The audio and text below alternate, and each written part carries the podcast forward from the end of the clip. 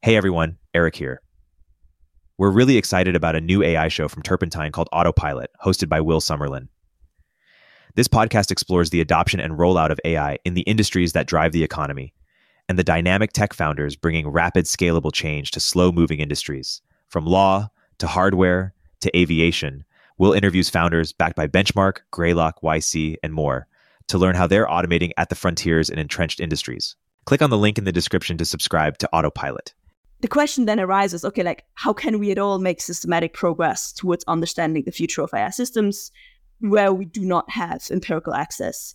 We still want to make progress somehow and and ideally we want that progress to be systematic and not just you know getting lucky. You should always be suspicious of the analogies and proxies you use.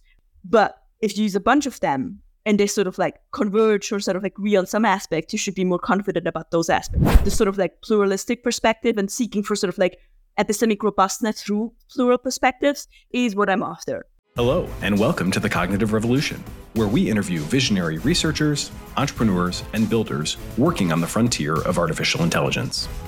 Each week, we'll explore their revolutionary ideas, and together we'll build a picture of how AI technology will transform work, life, and society in the coming years.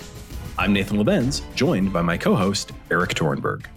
Hello, and welcome back to the Cognitive Revolution.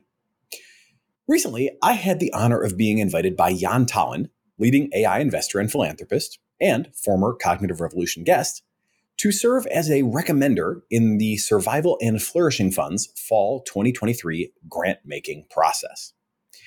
Over the course of two months, five other recommenders and I worked our way through roughly 150 grant applications. And yes, I did read every single one conducting in depth research and interviews with the groups that we considered most promising. And ultimately, we used a formal deliberation known as the S process to officially recommend grants to Jan and the fund's other donors. In the course of that project, I had the opportunity to meet the leaders of a number of AI safety focused nonprofits. And now that the grant process is complete and the checks have been sent, I'm planning to invite a number of them on the show to talk about their various approaches to advancing our understanding of and preparedness for AI risks. Contrary to some recent conspiracy theories you might have seen online, I have found this space to be remarkably transparent, with funders regularly publishing their grants, and this was the case for the Survival and Flourishing Fund grant process, and also the grantees themselves, often publishing their plans and status reports. So, today, to kick off this series, and we will be weaving this in with other types of guests over the next month or two, my guest is Nora Ammann, co founder and director of PIBBSS, a research initiative focused on the principles of intelligent behavior in biological and social systems. Regular listeners to the show will know that I often worry that most of us, myself included at times, are still thinking too small about AI. Because not only are the AI systems fast becoming more powerful, but we're also deploying them at a faster pace than any previous technology has ever been deployed. What this will ultimately entail, I, of course, don't know, but I do expect all kinds of surprises. And so, with that in mind, I was excited to meet Nora and learn more about her work. She really impressed me as one of few people who is thinking appropriately big about the future of AI, while also maintaining an impressive level of epistemic humility and rigor. Her work, as you'll hear, is an attempt to create an entirely new and highly interdisciplinary approach to understanding the future of AI. And while she's still early in that process, and the research is fundamentally challenged by the fact that the AI systems of greatest interest don't yet exist, I'm certainly among those who believe that timelines to some form of transformative AI could end up being quite short. And thus, I consider her work to be both important and urgent. As always, if you're finding value in the show, I'd ask that you take a moment to share it with friends. This episode, in particular, I'd suggest sending to a brilliant friend currently working in a more mature field whose brain power might be more valuable if they applied it to the study of AI. And with that, I hope you're inspired by this conversation about new angles on AI safety research with Nora Ammann of PIBBSS. Nora Ammann, co founder and director of PIBBSS and research associate at the Alignment of Complex Systems Research Group at Charles University. Welcome to the Cognitive Revolution. Thank you so much. So I'm really excited to talk to you because I think you have a really unique and interesting perspective on all things AI safety and AI alignment. And, you know, one of my big ideas, and big, honestly, the reason I do this show is because I think broadly, we as a society are not really ready for what is coming at us with the rapid development of AI systems.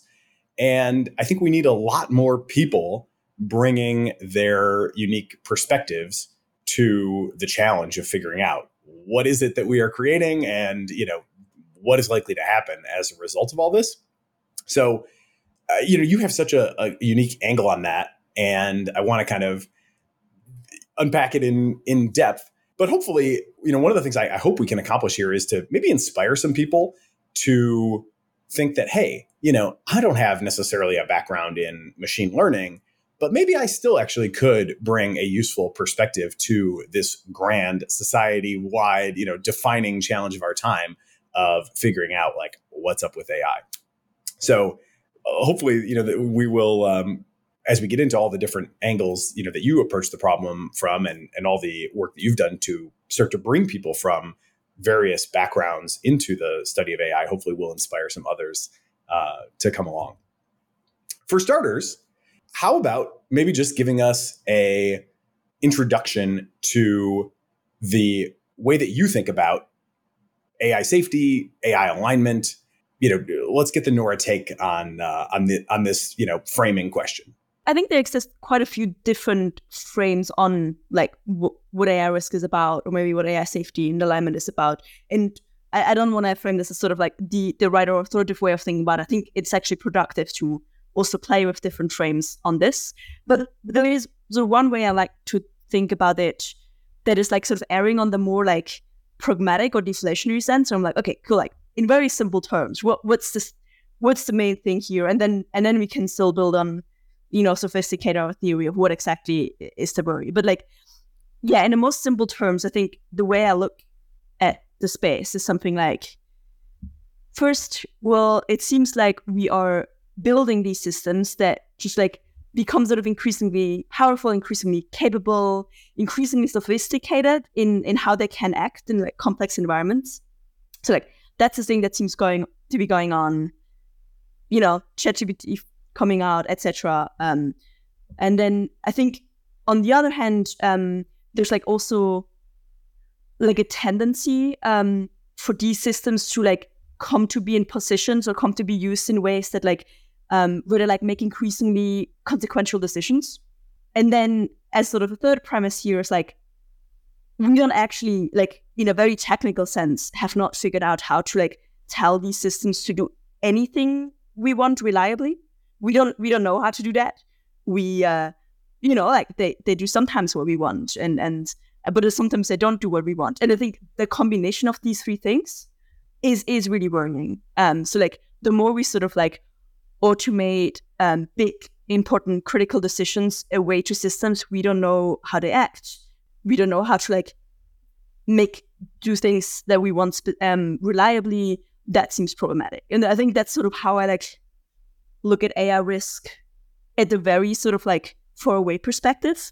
And then I think from there we can sort of dig more deeply into like, cool, like why in the first place is it hard to let get these systems to do what we want reliably? like why is this hard and not easy like yeah why is this not not easy and then i think there you can get into like a much more fine-grained or like detailed sort of discussion about what are the reasons for this? Is, is this in fact the case? And then if so what are the reasons for this which can maybe provide one frame towards like what's are the, what are the obstacles to be overcome such that we could have AI systems that we can like trust in how they act or, or understand in how they how they act?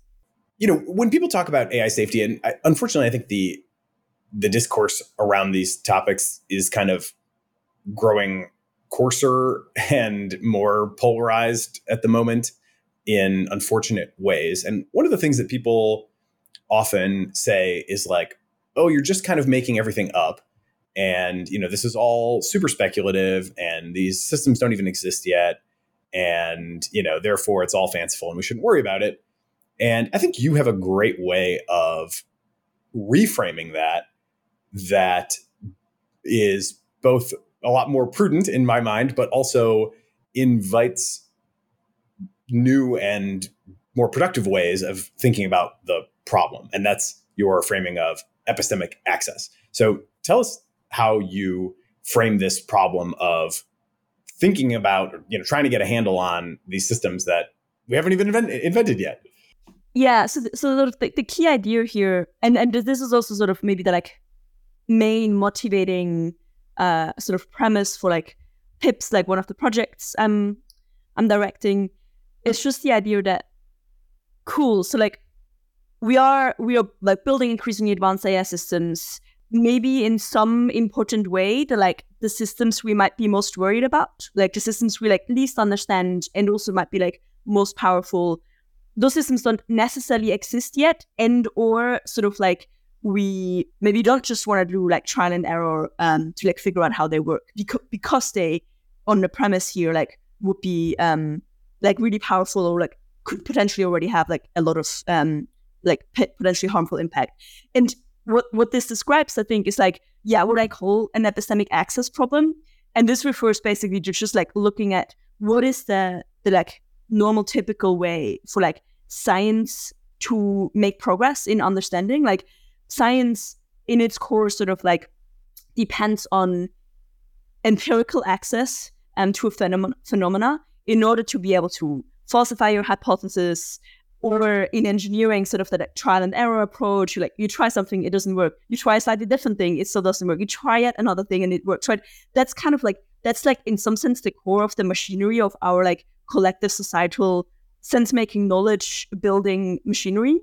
And um the premise here is that like which with questions regarding the future of AI, we don't have access to sort of the basic gears of that machinery. But nevertheless, like we wanna we wanna understand something about what what's gonna what's gonna happen and how to like make what's gonna happen go well. The question then arises, okay, like how can we at all make systematic progress towards understanding the future of AI systems where we do not have empirical access? And and then I think from there, sort of like that having that as the problem statement, from there we can be like, well, cool. Like we still want to make progress somehow, and and ideally we want that progress to be systematic and not just you know getting lucky. And then I like think about maybe the like research space on uh, that that is like trying to tackle about these questions and like something we can we can divide up in in different um, spaces depending on how they they tackle that epistemic access problem. So tell us uh, how you categorize the approaches to this today. And I think you're, in a sense, creating your own like third way.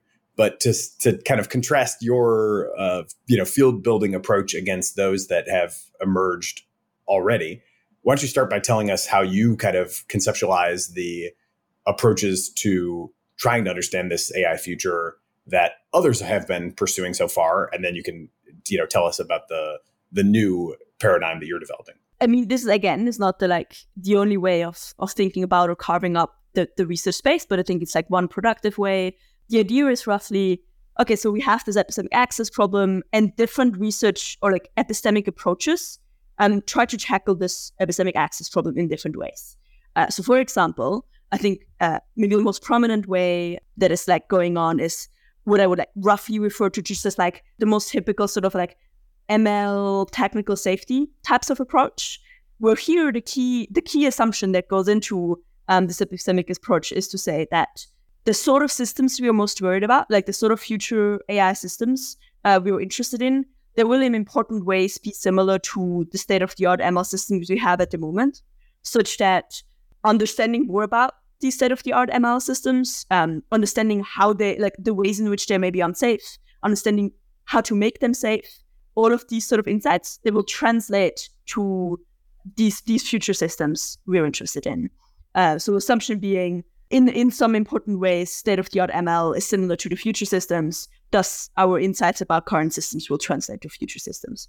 Another way, another research approach that is also used um, makes maybe another makes another basic assumption. One I often talk about is mostly being about um, sort of trying to think about okay, let's imagine sort of like an idealized rational agent. Let's assume that highly advanced AI systems will act pretty much like these idealized systems. You might argue for this either because you think the future advanced systems we are thinking of, they are just very powerful. So they're like just in practice will come very close to like acting like that these idealized systems, or because you think this is just like a good way to get started. Like I think uh, like idealizing is something that is like happening across the sciences, right? You like you start with like an idealized, like simplified model, and then you like maybe over time try to like nuance and and make it more realistic. But like that can also be a productive epistemic approach.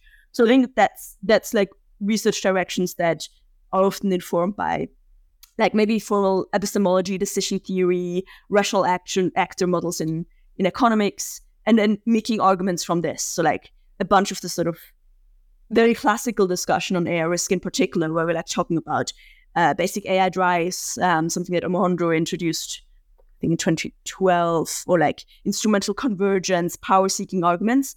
These are often conceptual arguments that sort of like look at okay like an idealized or like going towards an idealized powerful agent they would you know see these constraints to like acting these in these ways and like what risks do that does that propose? Or again what would it look like for these systems to be safe? So i think these are like these are like these characterized as like two important like high level epistemic approaches. Hey we'll continue our interview in a moment after a word from our sponsors but obviously, that's not all that one could do. So, I guess another big, just brief commentary for me is that I always kind of keep coming back to this thought that we're all still thinking too small. And, you know, these, there are certainly plenty of big thoughts to be found in in both of these different approaches that you've described but it does seem still like there's a lot out there you know that is not captured by either kind of school of of thought so far. You know, for one thing, I, I'm always repeating too this mantra that neither the human brain nor the transformer are likely to be the end of history. And so, you know, I don't know how different the AI systems of the next few years are likely to be as compared to what we have today. But I would be very surprised if it's, you know, just a bigger transformer, you know, that is continues to drive progress. And I certainly think we're seeing, even just you know over the last few months, as far as I can tell, an acceleration of results where new architectures that have pretty profound differences from transformers, especially as it relates to like, you know, essentially kind of bringing recurrence, you know, just eh, just ways of bringing information forward through time that do not depend on this like super finite attention window. Eh, that seems to be where like a huge frontier is. And that's such a weakness of the current systems that they have these like very brittle kind of finite memories that that alone, you know, seems like it could really change how the AIs of 2025, you know, look compared to and behave compared to the the ones of today. You know, on the on the pure reason side, who knows what will happen there? You know, we uh, that I I'm old enough to remember when the thought was like, yeah, we're going to get these like hyper rational agents, you know, that are going to, you know, never make mistakes, and that's going to be really powerful but problematic, whatever. That doesn't seem to be like so much the kinds of things that we're getting. But then you look also at some of the the fundamental research that hasn't quite hit the you know the deployment phase yet and you you do see some like proto agents that look like they you know may also have a, a real role to play in the future. So i do think those are you know again both like there's a lot there for both of them but even then i would be like yeah it still feels like it's a little small. This is what has attracted me so much to to your work. I, i'm always kind of like but how is the world going to change in response? You know th- th- there's like there's so many all of you know everything we've talked about so far kind of tries to look at the AI largely in isolation, you know, and figure out like what is it, what does it do? Can we look at the internals? Can we, you know, change around how it how it works internally? Can we can we detect what's going on inside? Whatever. And and very little of the work that I see gets into what are the dynamics going to look like as things get deployed and that is at least what that's one of not the only but that's one of the things that i think is really interesting about the the line that you are taking on this so uh, with that uh, setup tell us about your uh, kind of third way to approaching the uh, understanding of ais that don't yet exist Yeah. So like first I'm gonna do sort of the very broad framing and then we can get into some of the more more details so like what concretely this this might produce in terms of research. I think the very broad framing on like this epist- like broad epistemic approach is something like kind of the, the premise or the underlying assumption that like maybe intelligent behavior as like a phenomena in the world is is governed to some extent by the same or similar principles irrespective of like what system or specific substrate or specific scale it's implemented in. And if this this assumption is true at least to some extent then it sort of warrants the idea that like oh like can we go look at currently existing systems that implement intelligent behavior in the wild that we can epistemically access and can like insights about what how intelligent behavior is like implemented in the wild? Can that help us um, inspire or actually just transfer insights to the like ai question specifically? So so that's and, and obviously that's like a very broad um, space right? Like here i'm talking about um, intelligent behavior being like implemented in the brain. Um, so that that's sort of a very standard example.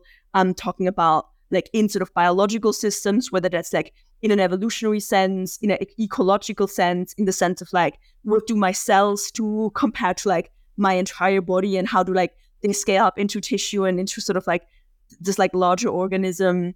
And I'm also talking to some extent about social systems, right? Like several ag- human agents, um, economic agents interacting with each other, producing sort of complex, sophisticated behavioral dynamics that again we can like look at from this um, intelligent behavior um, perspective and like ask like are there parallels, are there like insights we can use from there?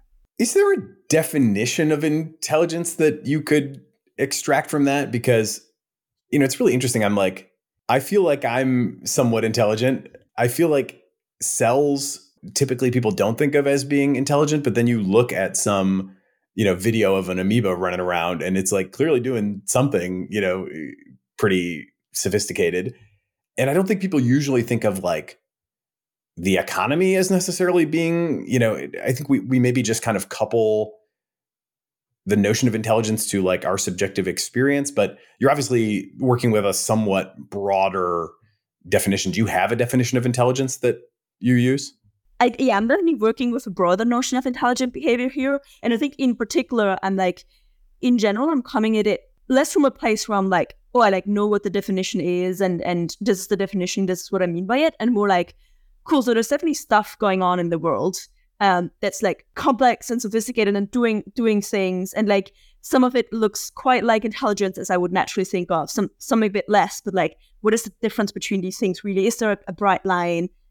Insofar there is there isn't like what just really is going on under the hood and maybe with the sort of like aspiration of like hopefully or possibly finding what I often refer to as sort of like a naturalized account of like intelligent behavior. So like I'm like interested in, yeah, like how how is this implemented, right? Like w- like insofar as I'm a- as a human can be described as doing intelligent behavior, like what is it that I'm doing, and then how is this similar or different from what other systems are doing? And I'm like, not trying to say we're all all these systems are doing this exactly the same thing or in, intelligent in the same way, but I am interested in similarities and dissimilarities of like just the, like the dynamics they're implementing. And it seems like a lot of these systems are able to do what we might describe as like systematic work. Like an economy is able to some extent to like allocate resources efficiently. Like that's like if you would give me the task to do that, I would have to like think really hard and would be pretty bad at it. Like there's sort of work involved and like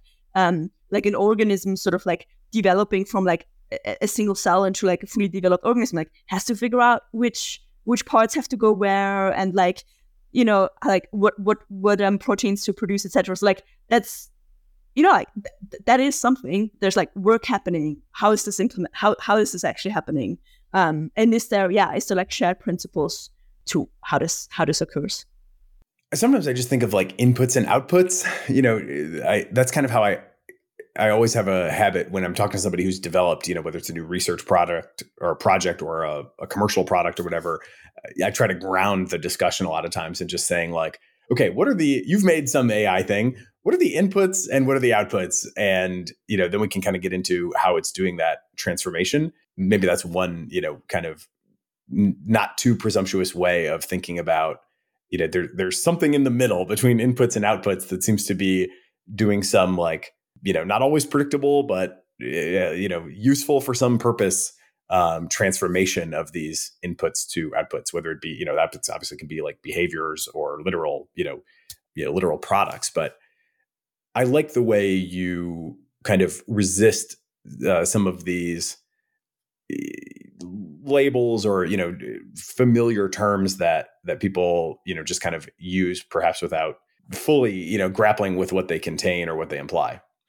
And and, and maybe if you can just like mo- motivate that a bit more like i think i think this is quite crucial to do insofar as like the very thing we're confused about is like what sort of thing will future ai even be? Like what sort of like um process will this instantiate? And if we start with like you know pretty like anthropomorphic concepts to start with. Like I'm just I'm just not particularly confident um, that this will be like like it might turn out right, but like I would like to be right for the right reasons, right, and not not by luck. And I think there's some arguments just coming from a place of sort of like, cool, like our minds have evolved in an evolutionary context that like make me good at noticing phenomena at a certain scale, temporal and spatial scale, um, but not at a different one and like there's like phenomena that happen at much lower time scale that they're just not you know they don't get propagated into my attention or at much faster scales and i, I can't see them. Um and i think if we have them like and i think so that there's sort of like anthropomorphism creeping in here like there's some things my mind is trained to to see and be able to understand or like notice. Um and yeah like what if an AI system is will be sufficiently alien or instantiate sufficiently alien behavior that I won't by default see it. I like will actually need to like enhance my ability to like sense the world around me with these sort of scientific um, theories or or like ways of measuring things um, that will allow me to like see beyond my sort of like evolutionary prime sort of spatial and um, temporal s- scales. Yeah, it's quite it's quite a high wire act, really. I find Um, you know, for myself, I, I definitely put myself into the mostly the first camp to date, right? Of uh, in the in the three buckets that we've used here. The first one being based on the assumption that future systems will look like current systems. I'm not always necessarily fully conscious of of that, but I guess I'm also just trying to wrestle sometimes with what are the current systems and what can they do, you know, before even trying to get into the future. And in that line of work, I really try to avoid analogies. And you know because i find often and you know again i have the benefit of mostly focusing on currently existing systems that i can actually bring you know the normal procedures of experimentation and, and science to. Not always with full access to the weights of course but you know with at least some access to things that really exist. And i find more often than not when people try to make analogies or use metaphors that that ends up confusing the situation more than it helps. But again with this problem of epistemic access where you're really specifically saying i want to try to figure out you know what the future might look like and i'm not you know going to assume that it's going to look like the present in these particular ways then you sort of have no choice but to make some uh, leap. So I, I think it's it, that's why I say it's a high wire act because you're you're really challenged to figure out what parts of current ways of thinking are useful, and you know at what point do we maybe cross over into you know deluding ourselves or confusing ourselves. You can maybe just unpack that at a conceptual level more, and then I definitely want to get into some of the particulars because you, you know your your big project is essentially recruiting talent, you know, from different backgrounds and and starting to refocus their energy on the study of AI and it's been cool to see how many different types of people you've been able to attract already. Hey, we'll continue our interview in a moment after a word from our sponsors. Omneky uses generative AI to enable you to launch hundreds of thousands of ad iterations that actually work, customized across all platforms with a click of a button. I believe in Omneky so much that I invested in it, and I recommend you use it too. Use CogRev to get a 10% discount. Let me just give one more sort of clarification where I think like so far we've like framed the epistemic approach quite sort of centrally around like what will future systems look like and, and i think this is like an important motivator but i also want to like i want to make some argument about how um i think it is very important to look at current systems and actually how some of these approaches are also meant to provide productive insight into current systems there might be several ways this might happen right this might either happen by so like one sort of more mundane example might be hey like neuroscience has um several decades of attempts behind itself trying to like figure out what's happening in the brain. Um, what methodologies have been developed? What methodologies have been shown to work more or less well? Are any of those importable to AI interpretability, ML interpretability? And like, so we had like some fellows in the past, basically just making that translation, but that translation, you know, happening to like like is going towards trying to understand current systems, but taking inspiration from how we have studied intelligent behavior in in other types of systems.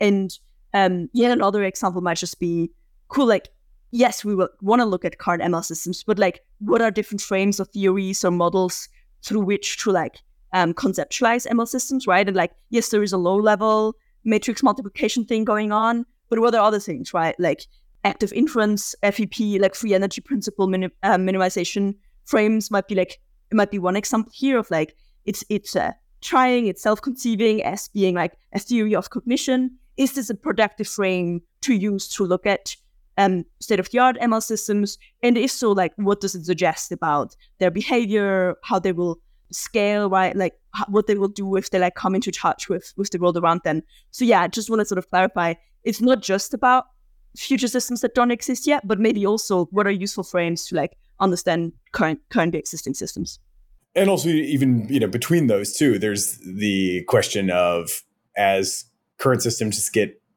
you know more broadly deployed and begin to kind of shape the environment you know then you've got all kinds of uh, dynamics you know that um, i think are very much not yet in existence but you know probably more predictable. And, and i think that's also a really interesting middle ground that your work touches on in various ways. So when we were preparing for this i had organized my thinking and, and the way that I was going to approach the the questions around the different fields, there are different, you know, kind of academic backgrounds that people might be coming from.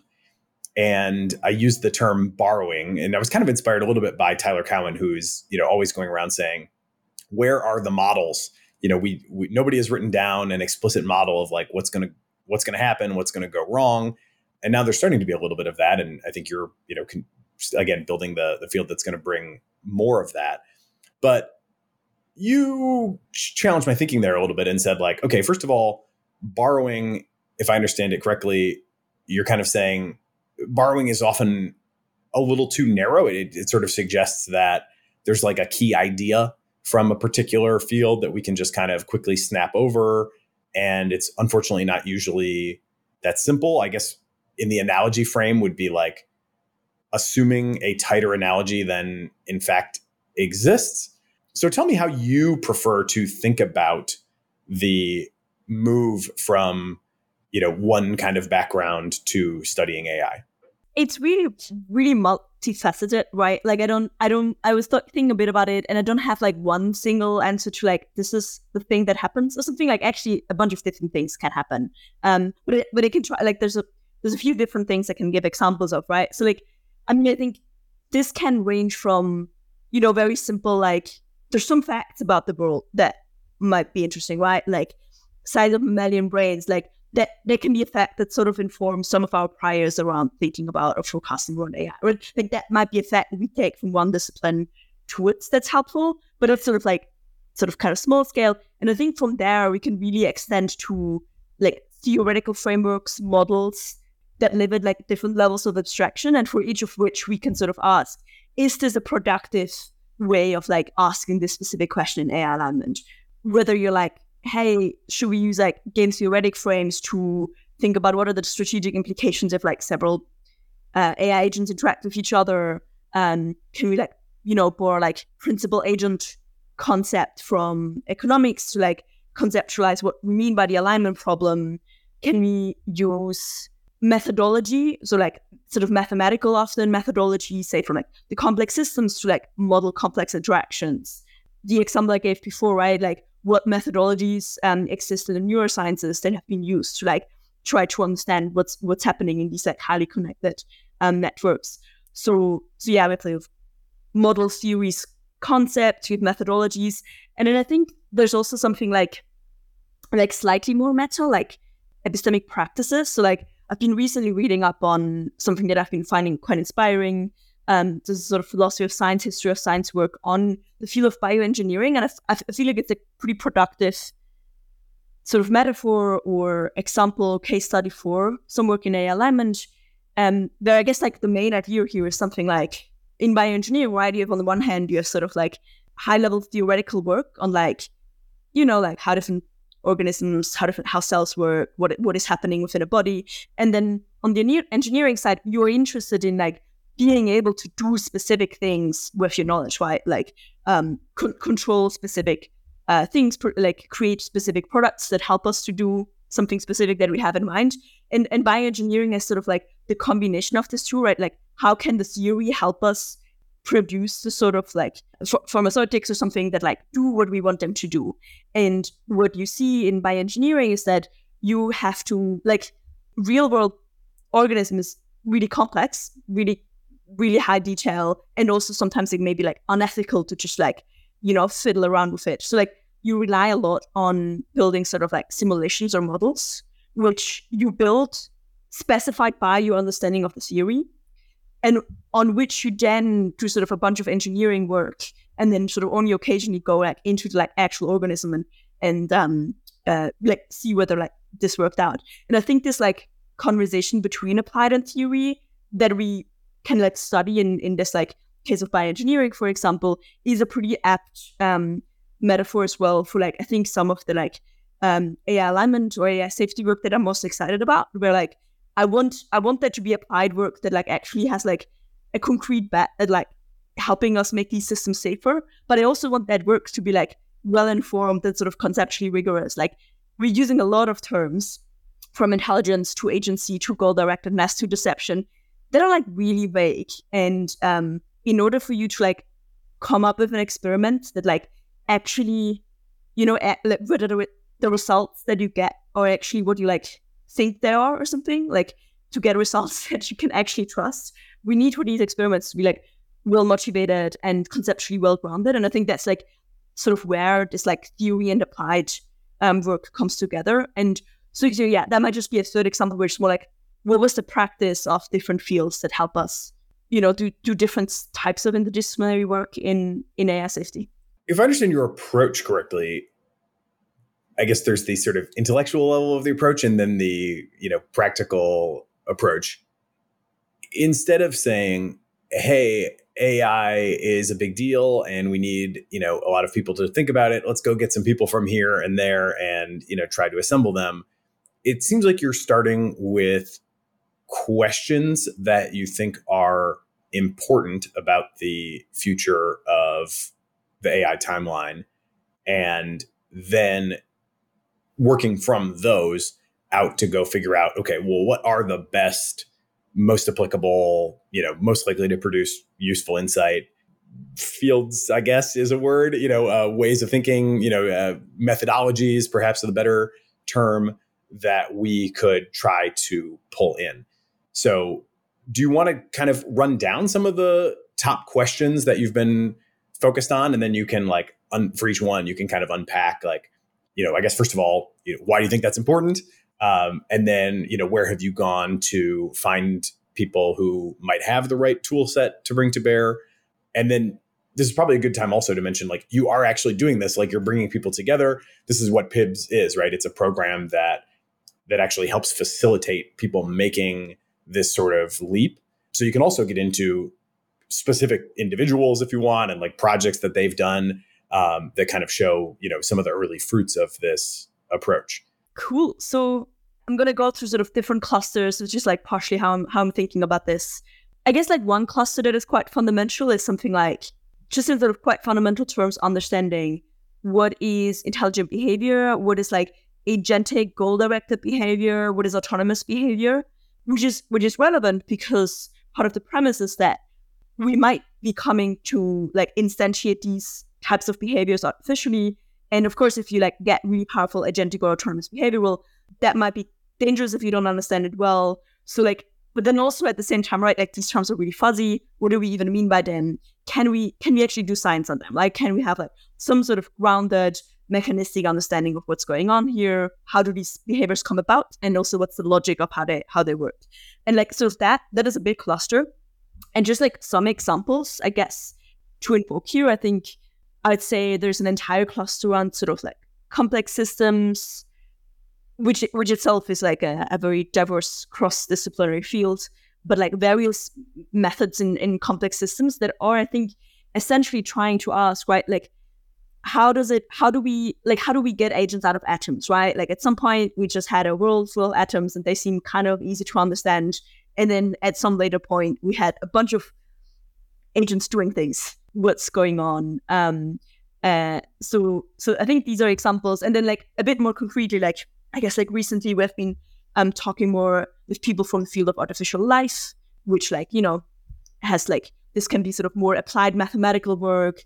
This can be more like simulation based work, but a, a field that is like essentially asking like, what is agency? How does it come about? Can we like implement it? Do we can we understand? Can we like thoroughly understand how it works so that we could come to implement it? What does that field has to offer to AI alignment? Um, insofar as like a lot of the risk phenomena we would be worried about have to do with these like complex, sophisticated behaviors. Uh, but but then I think another another way of going about this would be sort of more from the biological angle, right? So like biological systems have developed these behaviors. There is more and more fields like trying to bridge maybe this like biological cognitive angle, um, where like, well, how do bi- biological systems come to exhibit these like cognitive um, tendencies? So I've, I've mentioned active inference earlier. There's sort of like basal cognition type work that is trying to ask, right, out of these like very simple systems, how do we, how do these sort of get complexified and, and hierarchically scaled up such that to like, um, that they eventually exhibit um, these very complex, sophisticated behaviors. Um, and then also from sort of um, the social sciences, like an example here might be there's a there's a like a long-standing question the social sciences asking or in sociology asking like sort of agency versus structure debate right like if you if you're trying to explain social phenomena when should you explain them in terms of like individual human agents um, taking action and when should you explain them in terms of like higher level structures um, having like causal force.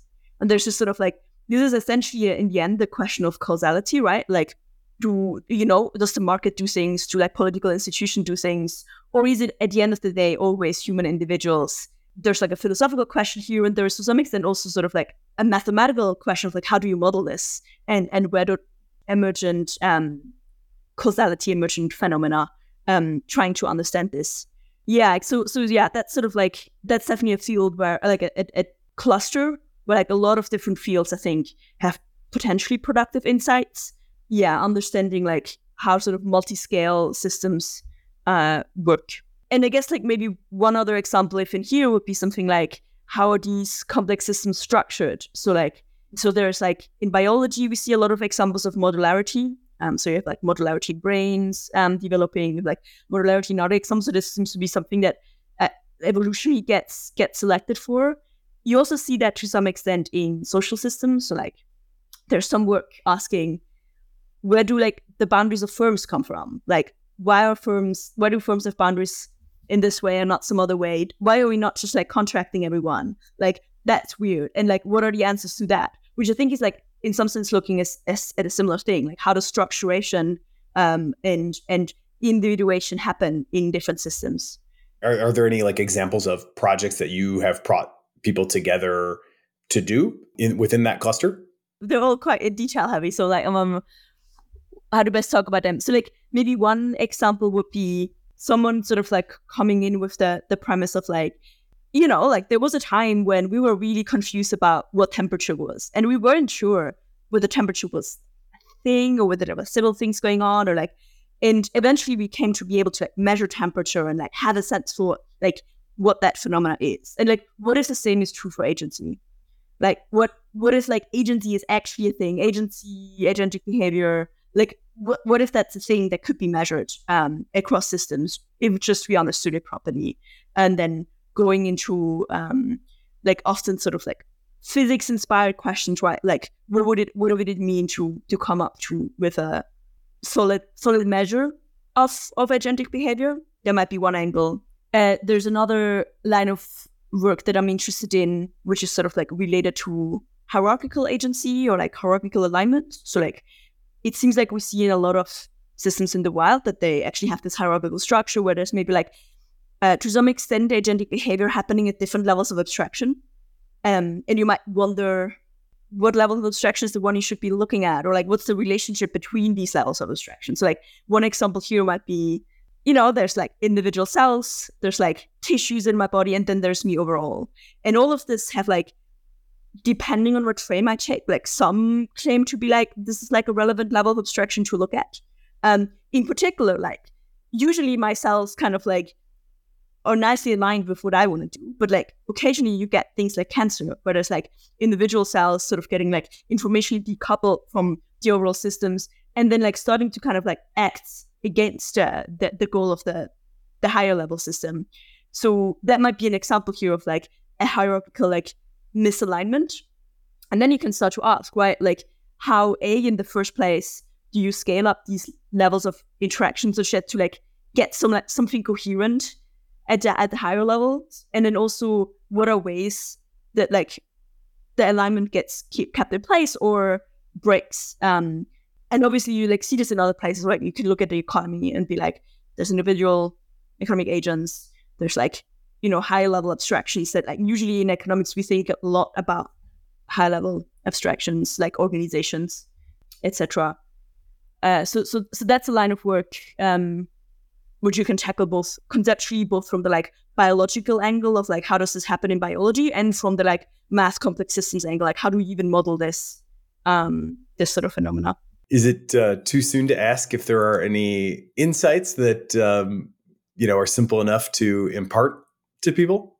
Yeah, I, I think like very clear like results are like struggle just like in simple terms pointing at them. I do I do think um, this is like a frame on even like formulating what we might mean by AI safety or AI alignment that I think is a productive frame among other ones. So like if some people are maybe familiar with this, like um, some of the arguments for like why AI risk might be concerned, for example, what is called um, inner optimizers or mesa optimization. So like you, you, sort of a dynamic where you have like an, an an outer sort of optimization process, but that's sort of spinning off like an inner optimization process that can come to have goals that are like misaligned from each other. Um, sort of a simple example of this might be potentially sort of like uh, evolution overall trying to optimize inclusive fitness, and then like that's spinning out an agent like humans or a species like humans that have goals of their own. So like that would be like a simple example with some nuance uh, neglected here, but that seems to be like an example of a hierarchical thing in a similar way I've described it before happening. So like getting an answer to like what are the like keys to alignment between hierarchical like levels um, will potentially be productive here. Or like I guess another frame on this could be something like we we have developed in end of the 20, 20th century like language to talk about the strategic implications of multiple agents interacting with, your, with each other at the same level of interaction, which is game theory, which we can now use to like talk about what might what is happening in different situations where we get multiple agents uh, interacting. You know, what what would something like vertical game theory look like here? Like, what can we can we come to say something principled is about? What are the strategic causal interactions between agents at different levels of abstraction, um, can we have like a mathematical framework that allows us to think about this more productively? So this is all under the the cluster of questions around like where does agency come from? You know, is it something that we could potentially have a quantity measure for? Is it, you know, inherently hierarchical or whatever? And then if you were to take this same question of like AI agents to somebody who is an application developer, they would say, Well, I know what an AI agent is. It's a language model that I give a goal and put in a loop, and kind of allow it to take a step and then get some feedback from the environment and then just have it take another step and i just kind of keep looping until you know i either hit my goal or i like get stuck long enough that i abort. And i guess i wonder like how do i how do you de- develop an intuition for which assumptions or you know which which sort of you know where where are the valid analogies and, and where are the invalid analogies? You know i also look at a transformer and i'm like in some sense you could say this is hierarchical but in other ways you know it's like kind of one directional and you know it's certainly not that much like the hierarchy of like our bodies right? You know where there's sort of these clearly different like scales and it seems like the higher level scales largely can you know can control or direct you know but also take feedback from the lower. It doesn't seem like that kind of stuff is going on in a transformer. Maybe it is and we just can't you know see it or it's happening in some sort of weird smushed you know smeared out way over the course of the forward pass but all these questions are, are so interesting and then I, i'm i'm still at the end i'm like how do i know how much of this i should believe how, how would you kind of coach me in developing my sense for that the, the whole point about analogies or sort of proxies is that no single analogy or proxy is true. Like like that's what we mean when we say analogy or proxy. Like instead, I think the thing to go for is that when we're very confused about a phenomenon, we have sort of limited immediate access to it, and it's like you know, the territory is very detailed, and we only have maps to to try to think about it, and they're never they're never perfect. Um, instead of being like, what's the perfect map that will give me all the answers I want?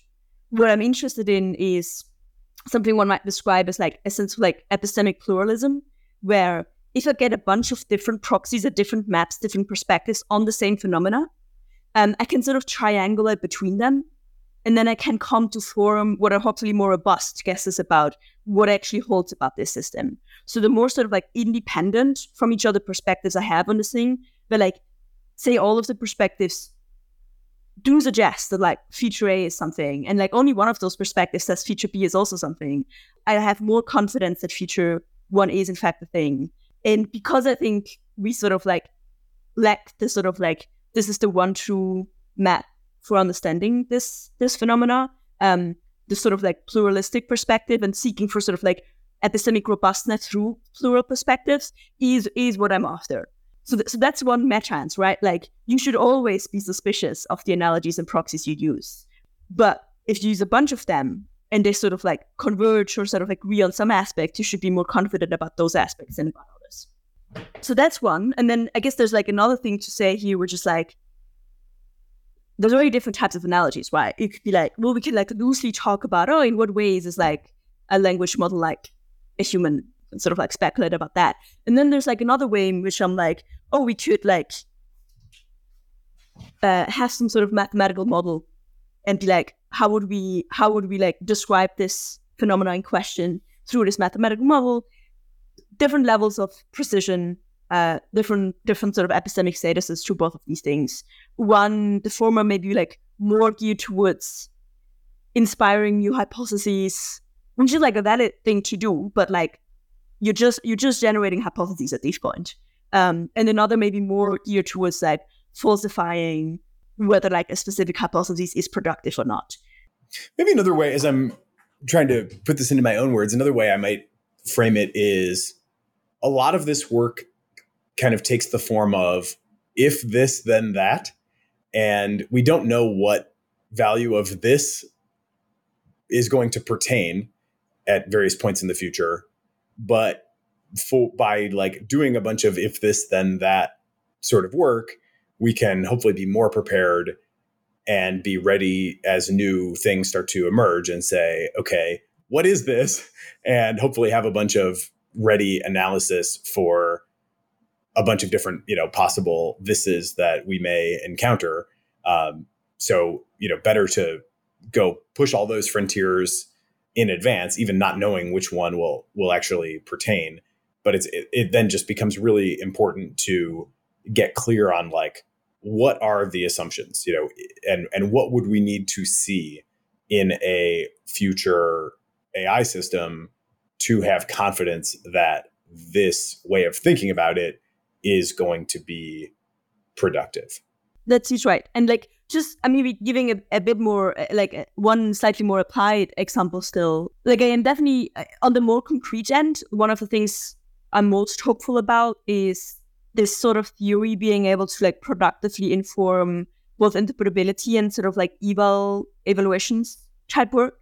So like in evaluations type work, what you what you're doing essentially is be like, okay, here is a risk phenomena. Here is like some sort of dynamic this this AI systems could produce that we would be worried about. Can we find it in the AI system?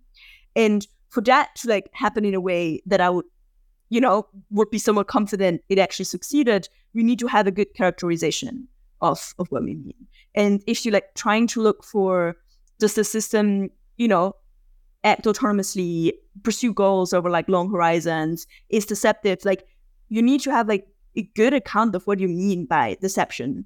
And it's actually pretty fraught. It's actually pretty hard to like specify what we mean there. So I think that's it's like can we can we come up with frames, accounts here that can help us do evaluation work better? And the other the other similar application is something like in interpretability, you also to some extent, I mean, you can do very bottom up interpretability and just be like, what do I find? But um, you can also be like, what am I even looking for, right? Like, am I looking for planning? Okay, cool. Like, what would that even look like? And these questions, it's just like gets hard and, and having sort of like an epistemically plural way of informing how to interpret what you're finding um, seems seems productive. And I think that's like at the more at the more like applied side of, of the spectrum. So you want to move on to some other clusters of questions? Yeah, I guess an important other cluster. It's it's in a similar way of just like pretty fundamental trying to understand what we're dealing with, but like a bit more focused on like I guess like minds and cognition in general. What I have in mind here is like most of the like brain sciences, right? Like neuroscience, cognitive sciences, and then to some extent, I guess like philosophy of mind, um, comparatives um, studies between like animal human cognition, right? Like how is like cognition evolved evolutionarily? There's like some work on this. Can this inform our understanding of what we even mean by like doing higher level cognition? Such that again we have sort of a grounded way of thinking about this, or a more grounded way of thinking about this in the AI case. This can then go to different places, right? From I've, I've mostly mentioned applications for interpretability. How do humans come to be pretty good at deductive reasoning and arithmetics? How does that how is this similar and different from a, like transformers? What about the ways in which transformers are brittle like or kind of brittle in this this way? Do should we just expect they're like stop being brittle in this entirely because like human brains also are just big connectomes what's going on here? Where do motivations come from right? Like where do intrinsic motivations come from? Could we understand this process well enough to just engineer motivations into systems that then sort of are reliable? Or like what are the limitations to that how does theory of mind work, right? Like higher order animals all seem to have this capacity to like model other agents. That that's kind of a wild thing. AI systems with theory of mind, we're getting into sort of like maybe higher order capabilities around deception or situational awareness. Like, what's that like? Again, human minds seem to do a lot of this. What is it? How do we identify it? How might it come about in AI systems? There, there's also some work happening. Come Steve Byrnes is like working on like brain inspired like alignment proposals, right? Like taking this like brain analogy really seriously and being like, what would it now look like to like actually make AI systems safe based on that? So like not just interpretability, but safety proposals. Um, so that might be another another application. One other another cluster, and you've actually alluded to this several times. So I'm like glad I can actually and finally mention it as well. I think there's something really important about multiple agents interacting. Definitely classically, the AI risk discourse has focused a lot on like the way a single um, advanced AI systems could be pretty harmful. And I think this is like relevant in many ways. But I also think there's like important reasons to expect that what we will see in coming years is a bunch of different AI systems interacting with each other or AI systems interacting with a bunch of humans. Can we come to understand what's going to happen here in a more principled way? Um, one one frame on this I kind of like is something like you know, interpretability basically is like trying to look into the system and understand based on its internals what does it do, how does it behave, and why. Um, what I want is kind of like interpretability, but for interacting agents. And I think we're currently extremely far away from that. We're currently even like this is like very so we had some fellows last summer working on this and I was very excited about this, but it's also very evident how sort of pre-paradigmatic we are, right? Like it's it's already hard to study complex interactions because in order to make it more tractable, you need to simplify, and then you need to be like, am I simplifying away something that's important to understand what's actually going on? So that's already hard.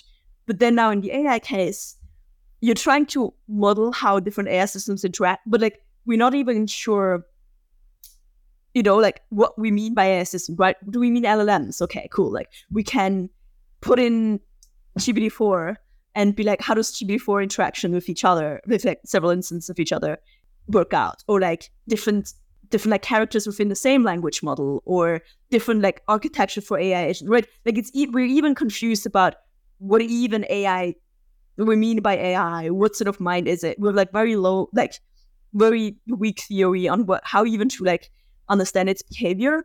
Where if we model humans interacting with each other, we're also very complex. But I think sort of our like full psychological assumptions about how we might interact with each other, while sometimes problematic, we still have better reasons to expect that they are sometimes valid. Um, but our intuitive assumptions about AI systems and language models, I think they're just like even more fraud and even more likely to be unjustified. So like I think it is really hard to to make the progress on this, but um, there's various reasons why there might be a lot of risks just coming from the emergent dynamics between interacting models. Um, and like some work has been done on characterizing the risk from this. So yeah, can we, you know, either like use game theoretic um, models? Can we use like something like ecology, right? Ecology is interested in different types of species interacting over a set of resources. What are the dynamics? What are the reproductive dynamics, etc. So that could be a frame, or obviously like economic frames are looking into this. I don't know a lot about this, but I've always kind of thought that ecology seems like a really good frame of reference just because the different forms of life are very different, you know, and whatever ecology is doing, it is at least forced to find some way of integrating into some, you know, single account that all these different things. And I mean, you think like, good God, you know, you've got an octopus and a human and an elephant and, you know, and that's not even that far flung in terms of how different things can be. And so maybe, you know, you could kind of fit pretty weird AIs into those uh, frames as well. I know you have had some folks who have uh, come to the PIBBSS program from ecology type backgrounds. Any kind of, again, like results or sort of frames that they have developed that you think have been, you know, useful for developing your own intuitions for what might happen in the future? It's definitely early days, and I think I there's not that many examples of what we've had so far. So like I, have one good friend who's starting a PhD in ecology who's like interested in ASF. So I'm like kind of interested in, in that. And I think I've gained some insights from that. And then we had some um, fellows last summer coming from a sort of evolutionary and ecological perspective. So I think those people have mostly been working on like, okay, can we even come to um, find good like experimental setups that we then can eventually run and give us good insights. But like one of the main high level insights is like it's really hard to like come to make good choices here, right? Like if you let LLM systems interact, what's the analogy here for like the environment, right? Like it, what are the resources they uh, what's the space like in typical eco- ecological models you often think about space right like you want to have like control over different space, control over different resources. What's the analogy here in like textual space? What are what are we what are we trading off? What are what are they like coordinating over? How do you how do you run these experiments? It's just all very early days. I think a, another meta level insight here is something like a challenge to translation here is that I mean I think this is definitely coming, but um, traditionally I think ecology still is very um, you know, informed by going into the field and being like looking at the actual animals interacting and, and what's happening there. And I think this is like not we at um, for what we're trying to do here. So we're sort of more talking about a sort of computational ecology um, type direction, and that doesn't really exist. Um, and I think it needs sort of like bold um, individuals with like who happen to find the freedom in their academic context to be like, hey, like I want to combine these insights from ecology with these questions in, in physics and math and, and AI and computer science. And then you need a supervisor or a, a faculty or so that's like, okay, you should do that. So like that's that's that's not a given. Yeah, a, a string here that is like a bit theoretical, but I think that I'm interested in is specifically better understanding meta evolutionary um, dynamics. So like I think we have like people in general have a pretty good sense for like evolution and like what sort of like pressures evolution creates and what that predicts about or like how that shapes our expectations for you know how different systems get shaped. But there is even in the in the field of biological evolution sort of like a lot of still open and unclear work on like are evolutionary pressures themselves subject to change and under what logic and what does that mean for then the organism or the like evolution of the organisms um, and and is that relevant to understanding future minds or to understanding like the sort of um, pressures that act on what motivations and type of behavior we will see emerge from AI systems. Um, yeah, I think I think this is conceptually very interesting, but also still on the on the on the conceptual side and not very applied yet. What kind of techniques are you seeing people explore? You know, I can imagine word based analysis, you know, uh, just like language level. I can imagine pure math, you know, kind of pure pure analysis. And I can imagine simulation, I guess, just to name three. What sorts of approaches are you seeing people take and you know what seems to be kind of most fruitful so far? I've seen some early examples of all of these. Um, they all seem potentially relevant.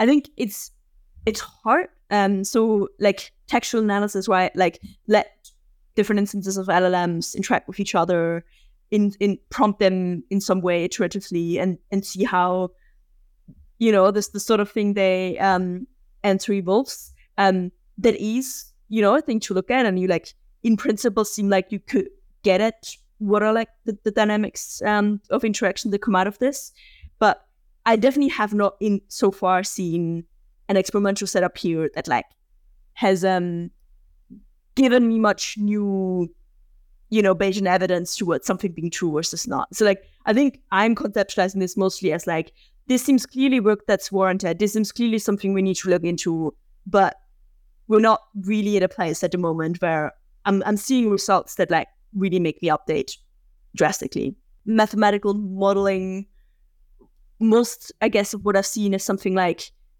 formalizing what it would even look like to like use a specific model on AI interactions um, or on the, like modeling AI systems through that, and then sort of discussion about you know how you would apply it and what what are maybe the, the confusions or shortcomings of that, and that again seems productive, and I feel excited about it. Not very concrete things to point at in terms of results. Simulation, yeah, I think this is one of the directions I'm pretty excited about specifically to start to inform evaluations. Um, I think a lot of this is about how do we set up, how do we like design experimental setups for current or like state of the art ML systems to like with any meaningful confidence derive are they capable of X? Are they not capable of X? Um, under what conditions are they? What sort of like capabilities can you elicit from them when they start to interact not just in some artificial sandbox, but like with lots of environmental affordance from the wider world. Um, how much do their capabilities um, shift when deployed in, in the wide world that has like a lot of you know detail and affordances that they might not have um so like what would what would it look like to have a good environmental setup uh, experimental setup to elicit this that's something i think on the like shorter timelines front i'm like most excited about um work is in progress there i mean from sort of like evaluations group like Ar- ARC Evals trying to like see whether like these models can reliably self-replicate, right? Like testing this um, to like trying to you know like what would it look like to test whether uh, an, an AI system ev- evolves something like situational awareness. I'm like kind of excited about um, someone working with us who's like I think has sort of like early stage uh, stages of the theory of what how to how how we might conceptualize situational awareness sort of mathematically, such that that can then inform what sort of like environment uh, experiment would you have to design to like plausibly elicit this this phenomena in AI systems. Are there any historical moments that you think we could learn anything from in terms of just other times in history where we were confronted by something very new and you know had to kind of figure out or you know were challenged to figure out what it might imply. I mean there's a lot of analogies that people make between you know ai and the industrial revolution and you know i call this show the cognitive revolution kind of on that basis.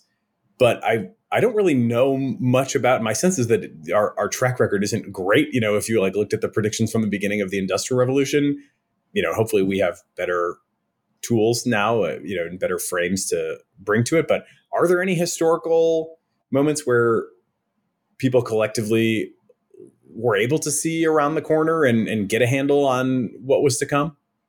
I, guess an answer will come in degrees, right? Like not particularly. So I guess, I guess what I'm interested in here is maybe something like I think industrial revolution and some other examples, electricity, whatever, seem like pretty good examples of like transitions of innovation that has like shaped society pretty transformatively. Um, and I think there's things to learn from this. A transition that I'm mostly think we haven't faced so far as a society, and which I think is like one way of thinking about what we're facing at the moment, is us actually becoming able to artificially instantiate highly complex, in- intelligent in the sense of like autonomous, goal-seeking um, behavior which is like in some important senses different from in inventing electricity, inventing specific tools. That like that really forces us to grapple with these like very complex phenomena of like there's some recursive thing going on where an atom like where a bunch of atoms start to like act in some coherent ways over long time horizons are able to self-maintain and you know against dissipative pressures and sort of like act in such a way that presses through the noise, right? They like seem to like pursue things despite, you know, facing environmental obstacles. Like something really complex is going on here. Something that's like on its own terms able to like shape the world around us. And I don't think we have like meaningfully dealt with this sort of thing. I mean, like, you know, there's like non human animals around us that have some of these capacities, but our approach here was to control them pretty reliably. Um, and so like not sort of like in a way that they like clearly span out of spin out of control or um understanding. Um, so I think that's like a historic mo- like one way I'm thinking about the current historic moment or potentially the current historic moment that I struggle to find uh, analogies to. Yeah, unfortunately, as I listen to you, my mind goes to like you know the Neanderthals didn't necessarily see us coming, and um, you know we could even interbreed with them, but uh, still somehow we were different enough that um, you know it didn't didn't go so well for them in the in the grand sweep of history. And and I think a lot of this is about you know the speed or like the sort of like the, the iteration loop. If you say you know like how much time you have to react to this when things happen really quickly or otherwise in such a way that humans can't like easily understand what's happening around them, our ability to intervene and course correct um, or shape the trajectory of the development becomes smaller. And I think that's rather than wanting to say that like I think what we're like looking at at the moment is like qualitatively different. I think what we're looking at at the moment is different in on the continuum on this dimension where we are more confused about what we're building and this is like happening this like this development is happening much faster than whatever evolution has produced so far such that it's just a much more drastic case of of something that has been going on to some extent. From economic improvements right like industrial revolution has also like sped up a lot of things but like and already we were struggling with adapting to what what should the institutional framework be for like making sure people are still well in this in under these new conditions. But i i think what we're facing is just like this but much faster. Um, and then potentially also just with this like autonomous dimension. You know i'm not sure how much civilization capacity we have to to deal with this particularly well. Yeah, I mean it's an intimidating uh, challenge, and I commend you for um, taking it on in such a direct way and, and, and in such a you know unique way from from all the things I've seen. I, I really think your approach of trying to start with these questions and then go figure out even if it's not perfect or not even close to perfect like who might have the best chance at getting traction on these questions i think that is a really inspired approach you know and and um, maybe in the last few minutes we can kind of talk about like what sort of people you are looking for. You know you're you're actively like running this program and bringing people in but also you have kind of a reading list uh, which is a place that people can go to like get up to speed on what you deem to be the fundamentals. Um, and obviously this is something that people are going to be increasingly i think open to and you know the, as you mentioned earlier like if you're a phd student or whatever and you need a you need a, a mentor who can be open-minded enough to encourage you to go in this direction i think that is probably going to become increasingly common so I'd love to just, you know, get a little bit more on kind of the very practical, like what sorts of people do you think should get into this? What do they need to do to to start to get, you know, uh, to to build their foundation, you know, from which they can really start to hopefully make progress? What kinds of people are you specifically looking for, you know, in, in the program that you're running? Yeah, just very briefly, a quick outline on like a few different programs we run where like the answer is like very slightly different. So like um, we have been running for the last two years a summer fellowship, which is just a three months, you know, summer fellowship, research fellowship program where we pair. And this is like mostly sort of PhD level and sometimes um, a bit more senior than that with researchers in AI alignment, where the idea is to just match people with expertise in one of these source domains, one of these domains in that study complex intelligent behavior, natural systems with AI and researchers.